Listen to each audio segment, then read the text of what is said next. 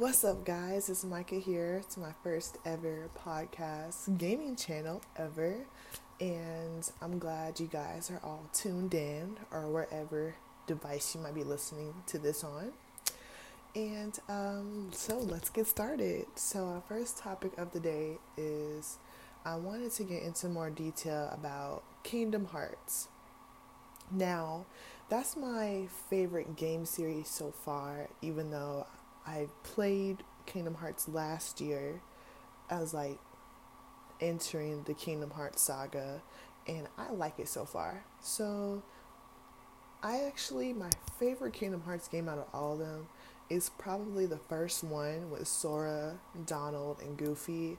I liked how their whole transition of becoming friends and becoming to go on these adventures together have been what extremely awesome because like i would love to have friends and go to different worlds with them and explore new people and explore new activities to do in finding the king which was donald and goofy's mission while sora was trying to find riku and kairi his former friends before he met donald and goofy. Now um, I actually like the Kingdom Hearts series because I like how the story tells out how Sora, Riku, and Kairi were on the island, Destiny Islands, and they all got separated by this storm, and the key wield the key wielder was Sora, of course, which he didn't know that in his uh, in his heart, but he knew what was coming towards him and all the heartless and the nobodies and Organization 13 and how all of them transpired until that tranquility of darkness he had to face along the way. But I like Kingdom Hearts 2 is because of the clothing they gave him. Like in Kingdom Hearts, the first one, he had yellow, bright yellow big shoes red shorts and like a black yellowish top, you know? That's what I liked. But in Kingdom Hearts 2, he had like black and yellow shoes, black shirt, black shorts. I like how they developed Sora as a character. Like how in Kingdom Hearts he was maybe 12 years old, and then Kingdom Hearts 2 he was maybe 14 or 15 and then it looked like in Kingdom Hearts 3 he was like possibly 18 or 17, 16 ish, somewhere in that range. But I like how everything developed. I also like in Kingdom Hearts 3 how he finally got to defeat Xehanort. That had me speechless because I was so surprised when he was fighting him, like when I play the game myself, I literally had no words because the soundtrack was amazing. What else was good? Um, let's see. Thing I can't think. The game was so awesome. Uh, the dialogue was amazing. The character interactions were amazing. Um, what else was so good about that game? It just everything that developed through all Kingdom Hearts. Kingdom Hearts Final Mix, uh, Birth by Sleep, Kingdom Hearts 2 Final Mix, Birth by Sleep 0.2, uh, what else? 358 out of two days, that movie. Uh, what else? I got so many Kingdom Hearts in my mind, it's crazy. uh, what else? Kingdom Hearts 3, uh, Dream Drop Distance, so many I can think of right now. It's just coming into my brain. I'm just such a Kingdom Hearts fan. Like, I even have the posters.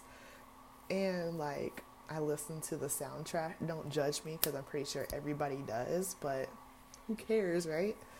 Um, I also like how they're coming out with a new DLC for Kingdom Hearts. I just really hope that they come out with the Kingdom Hearts 3 final mix because I will truly be blessed. Because Kingdom Hearts 3 was such an amazing game and it taught us so much about friendships and it taught us not to give up when you lose somebody that's fairly deeply deep down your heart you care about, like Sora and Kairi, which that brings another point. We saw the secret movie how Riku and Sora get mixed up in different worlds, but Sora is like in a maybe a video game-ish world, and Riku is in like a different world. But I'm pretty sure they're probably gonna find each other, you know, back to where they came from. And we still don't know where Kairi is. That's the big, that's the big million dollar question. Where is Kairi? So, I'm thinking maybe we might find her in the future. Maybe, maybe so, maybe not but I'm really thinking Sora and Kairi will finally be together after this long journey of Sora trying to find Kairi. Because every time he finds her, she always ends up leaving him all of the time. And I'm just like, wow, this saga will never end. This reminds me of Bella and Edward in the Twilight Saga. It was so good. Oh, I needed that water. Uh, anyways, I also wanted to talk about